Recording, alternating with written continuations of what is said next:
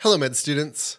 My name is Zach Olson, and thank you for downloading this week's episode of the E M Clerkship Podcast.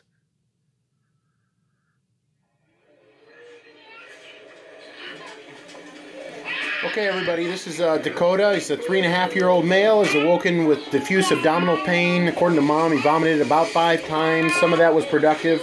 Um, has a rash on the anterior chest. He was lethargic when we got there, since we've been there with him and through the transport. Now crying, as you can see. Um, lung sounds were clear as far as we could tell. Uh, we then noticed O two sats dropping and had cyanosis around the lips. So we put him on O two. He's uh, one oh two, he, he had no previous fever, now one oh two point three rectal. Uh, mom and extended family are out here, so just F Y I. G C S at ten, V P one hundred over sixty. Pulse of one twenty, ninety-seven percent on the O two, and uh, no allergies, no meds, had not been sick for the past couple days. Any questions? Anybody? I know it was a lot. He's kind of crunking on us. Okay? Thank you.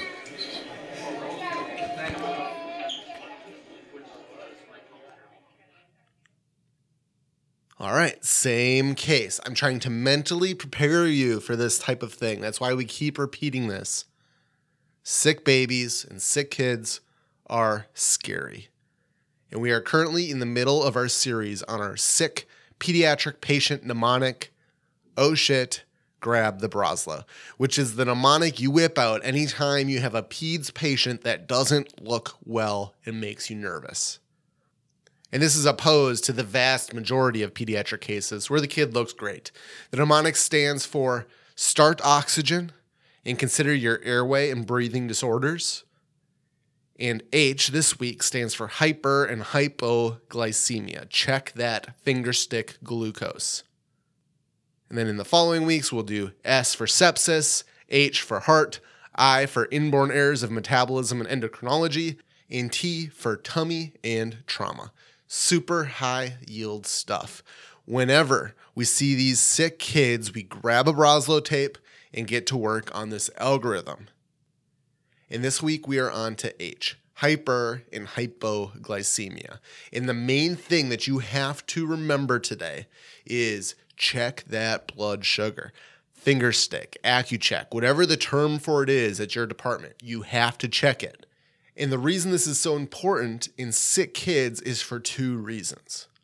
One, it is very common that the first time a child is diagnosed with diabetes is when they present to the emergency department sick and they have D K A, diabetic ketoacidosis. So really helpful here, obviously. It gives you a head start on treating them.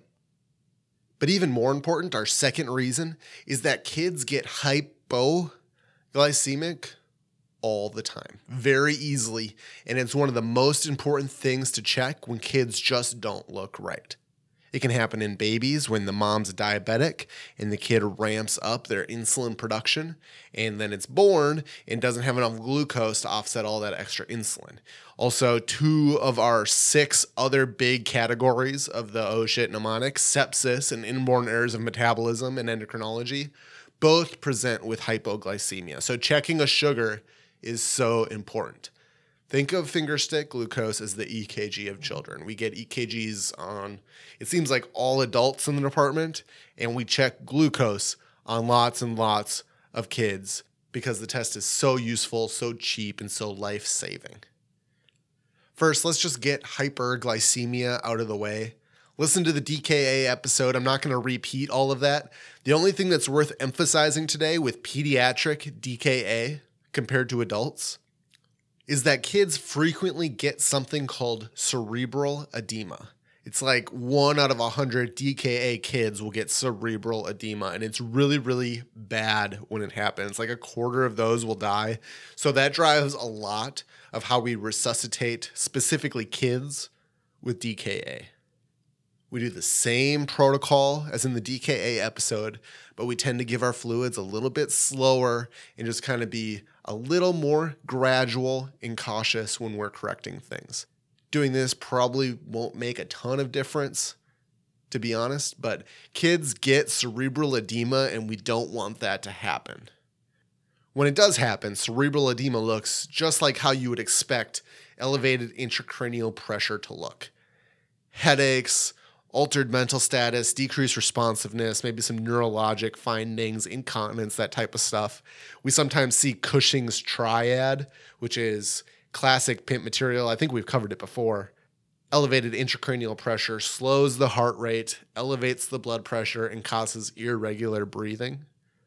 And the way you treat this when this happens is with mannitol, hyperosmotic fluid that tries to osmotically suck some of that edema out of the brain tissue. That's all we really need to cover with hyperglycemia. Just remember, kids get cerebral edema. With hypoglycemia, remember, it happens for lots of reasons. Maternal diabetes, sepsis, inborn errors of metabolism and endocrinology. You need to replace that sugar. There's a couple ways to do this depending on where you trained and the textbook you used.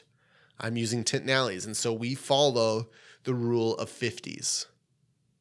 When we bolus sugar in the emergency department, we give it in fifties. fifty is the number to remember. One amp is fifty milliliters. One amp of fifty percent dextrose, or D fifty, is fifty milliliters of fifty percent dextrose, which is twenty-five grams of sugar. One cup of orange juice, basically. But we're not done yet. How much do you give and what concentration? D fifty is too concentrated for kids. It hurts little baby blood vessels because it's like pushing syrup into their veins. So do you give D twenty-five, D ten, D five? Which one do you choose? Again, it's the rule of fifties. It always comes out to fifty. In neonates with the weakest, flimsiest blood vessels, we give D ten. In kids, we give D twenty-five. And in adults, strong blood vessels, we give D fifty. But remember, the dose always magically adds up to fifty. So we give babies five milliliters per kilogram of D ten. We give kids two milliliters per kilogram of D twenty-five, and we give adults one milliliter per kilogram of D fifty. It always equals fifty. I'll say that one more time. We give babies five milliliters per kilogram of D ten, the lowest concentration.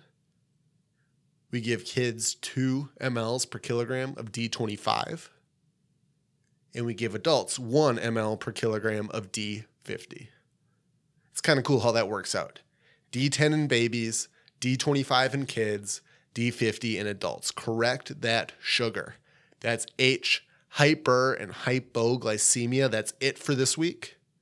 Next week is S, sepsis, a big one. These are all big ones. I'm hoping you find it useful. This stuff is really high yield forever. Re-listen if you need to. Check out that D K A episode again.